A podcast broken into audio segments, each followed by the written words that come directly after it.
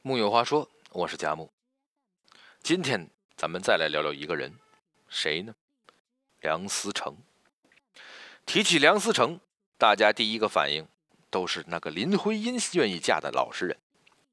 在大家眼中，他没有徐志摩那诗人独特的浪漫，也没有金岳霖这位中国哲学家与众不同的魅力。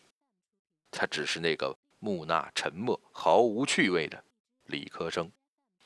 可就是这样一个老实人，让林徽因托付终身，让世人赋予中国建筑历史的宗师的称号。老实人的爱情，不善于言表，并不是不懂浪漫。徐志摩曾写下“那河畔的金柳是夕阳中的新娘”，换作梁思成，是无论如何也写不出这样的句子的。毕竟，他是个不善言辞的老实人。两人在美国留学时，每次约会前，林徽因总是打扮很久才姗姗下楼，而梁思成则在楼下默默等待，没有怨言。梁思成弟弟梁思永还特地写了对联儿：“林小姐千装万盼始出来，梁先生一等再等终成配。”横批是“诚心诚意”。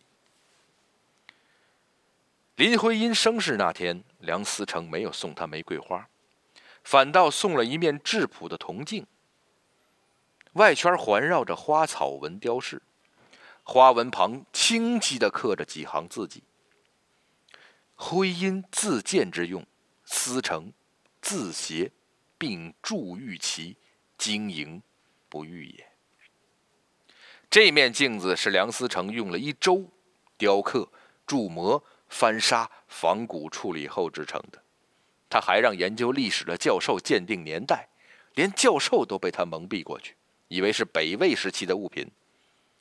可想而知，梁思成这面铜镜刻的有多用心，深得林徽因喜欢，带在身边多年。中年的林徽因常年生病，梁思成这个理工男把林徽因照顾起来一点都不含糊，定时吃药。饮食搭配，甚至还去学注射，每次总能迅速又准确地找到血管，打起针来有模有样，连旁人都说他完全就是个护工。木心曾一言道出：“老实人不会说俏皮话。”确实，他们可能不善言表，但他们并不代表不懂得浪漫。洛克菲勒就曾经说过：“越聪明的人，越懂得沉默。”老实人在沉默中察言观色，在世事中洞悉人心。老实人的学术，莫问收获，但问耕耘。中国建筑成熟于唐宋，明清极盛，一脉相承，本该有一套完备的体系。可建筑专业的梁思成发现，巍巍大国竟然没有记载。当时唯一的中国古建筑记录还是外国人写的。梁思成这个老实人没有怨言，那就让我自己来记载吧。二十世纪三十年代，梁思成从哈佛学成归来，立马着手古建筑群工作。他和林徽因等营造学社成员一起前往全国各地测绘古建筑群。这并不是悠哉的旅行，而是一场与时间的赛跑。古建筑除了自然的损害，还有人类的毁坏。那时战争迫近，一旦被毁，就再也不可能复原。梁思成这个老实人做事并不木讷，总能以高效率找到古建筑地方，还以最快的速度完成古建筑图。这一张张精致的图纸让人不敢相信是手绘的，每一条横木，每一个架构，即使不看文字说明，也一目了然。日本学者早有断言，中国已经不存在唐朝以前的木结构建筑。要看唐朝的建筑，唯有去日本京都奈良了。一时中国学者愤愤不平，用语言回击。当梁思成听到这个消息时，一脸平静。旁人暗讽道：“老实人就是没用，连骂都不敢骂一句。”可别人不知道的是，梁思成后来辗转大半个中国，几年风餐露宿，终于找到最古老的唐朝木结构建筑——五台山佛光真容禅寺。在那一天，这个留学归来的男子早已脱去挺直的西装和油光滑亮的皮鞋，而是趴在高架上一遍又一遍地擦拭着积满灰尘的大梁，完全不顾灰尘染白了他的黑发。他在日记本中写道：“这是我从事古建筑调查以来最快乐的一天。”直到抗战胜利，人们才知道梁思成和林徽因在炮灰的追击中，竟然写出了十一万字的中国建筑史。梁启超曾写信给梁思成：“我生平最服应曾文正两句话，莫问收获，但问耕耘。将来成就如何，现在想他则甚，着急他则甚。”正是父亲的潜移默化的影响，让梁思成始终铭记，默默耕耘。老实人并不是没有脾气，只是不做口角争辩等无用之举，而是脚踏实地的去证明。老实人的坚守，平静沉默却暗藏一腔热血。抗战末期，美国国务院向中国驻美大使馆建议成立战区文物保存委员会，梁思成就担任副主任委员。为了保护中国境内日战区的文物古迹。梁思成需要在地图上标明地点，并画出文物。当梁思成的弟子罗哲文拿到图纸时，发现梁思成除了国内的古建筑，竟然也标出了日本的古建筑之都奈良和京都。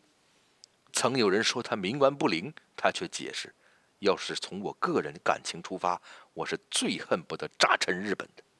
但建筑绝不是某一民族的，而是全人类文明的结晶。北京城也像人体一样有经络、脉搏、机理，如果不科学伺候他，就会生病。梁思成常常对学生讲：“如果今天规划不好，早晚有一天你们会看到工业污染、交通阻塞、人口拥挤等诸多现代城市病症的出现。”可建国初期，上头却下命令要改造处处立起烟囱的工业城市。梁思成一听，当场拍桌子。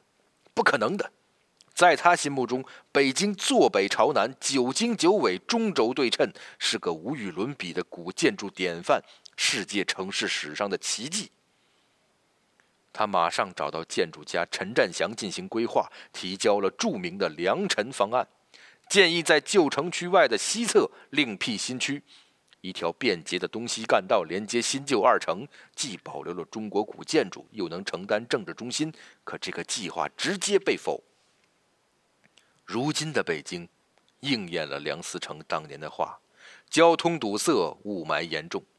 二零一七年四月一日，中共中央、国务院决定在河北设立雄安新区，让首都专注于政治文化中心的功能，在中心之外建新城，承载其他功能。这正是六十年前那个被批得一无是处的良辰方案。在一次国务院办公会议上，梁思成和吴晗争得面红耳赤。吴晗指着梁思成的鼻子说：“你是老保守，将来北京城到处建起高楼大厦，您这些牌坊宫门在高楼包围下，岂不都成了鸡笼鸟舍？有什么文物鉴赏价值可言？”梁思成倔得怎么都不肯罢休。还三次给写信给周恩来总理，不得已，周总理出面与梁思成会谈。梁思成用尽所有的深情，描述了夕阳洒满北京古城的温柔和美丽，而最终，周恩来只无奈地叹息了一句：“夕阳无限好，只是近黄昏。”很快，一座座写满楼牌与城门被拆，朝阳门、右安门。东直门、安定门，梁思成曾经标出来的重点保护古迹，眼看就要消失殆尽。那段时间，梁思成常常独自去东直门上静坐，看着这座深爱的古城，默默不语。直到有一天，听闻东直门也下令强拆，梁思成捶着胸口，痛哭不止。每拆掉一座城楼，像挖去我一块肉；每剥去外城的城砖，像剥去我一层皮。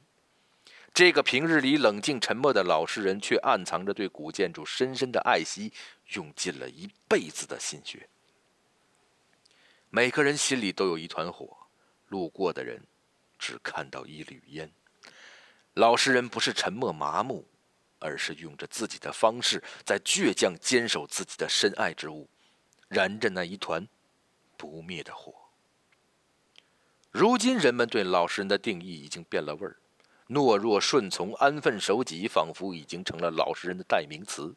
而梁思成，用他的一生对老实人做了最好的诠释：没有花言巧语，没有夸夸其谈，对爱人真诚体贴，对热衷一辈子的古建筑，鞠躬尽瘁。